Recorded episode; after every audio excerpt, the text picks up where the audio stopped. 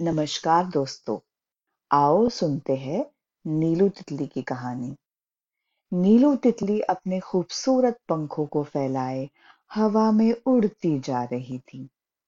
तभी एक चिड़िया उसके पास आकर बोली, प्यारी प्यारी तितली, प्यारी, लगती हो तुम सबसे न्यारी? तुम्हारे पंख कितने सुंदर, नीला जैसे एक समंदर। नीलू तितली मुस्कुराई और चिड़िया को अपने पंखों से थोड़ा सा रंग दे दिया। चिड़िया खुश होकर आसमान में उड़ चली। थोड़ा आगे जाने पर एक मोर मिला। वो अपने काले पंखों को देखकर उदास सा बैठा था। नीलू को देखकर उसने कहा, प्यारी प्यारी, तितली प्यारी, लगती हो तुम सबसे न्यारी।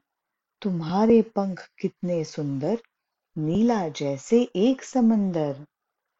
नीलू ने हँसते हुए उसको भी अपने पंखों से रंग दे दिया। मोर खुशी से झूम उठा और नाचने लगा।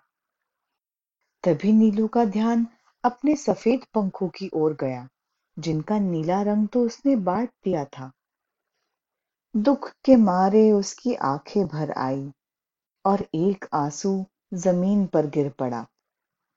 तभी वहाँ पर वन देवी आई। और उन्होंने बड़े ही प्यार से नीलू के पंखों पे हाथ फेरा और पल भर में ही लाल, हरे, पीले, नीले, चटकीले रंगों से उसके पंख भर गए। नीलू खिलखिला के हंसती और उड़ चली फिर किसी और की मदद करने।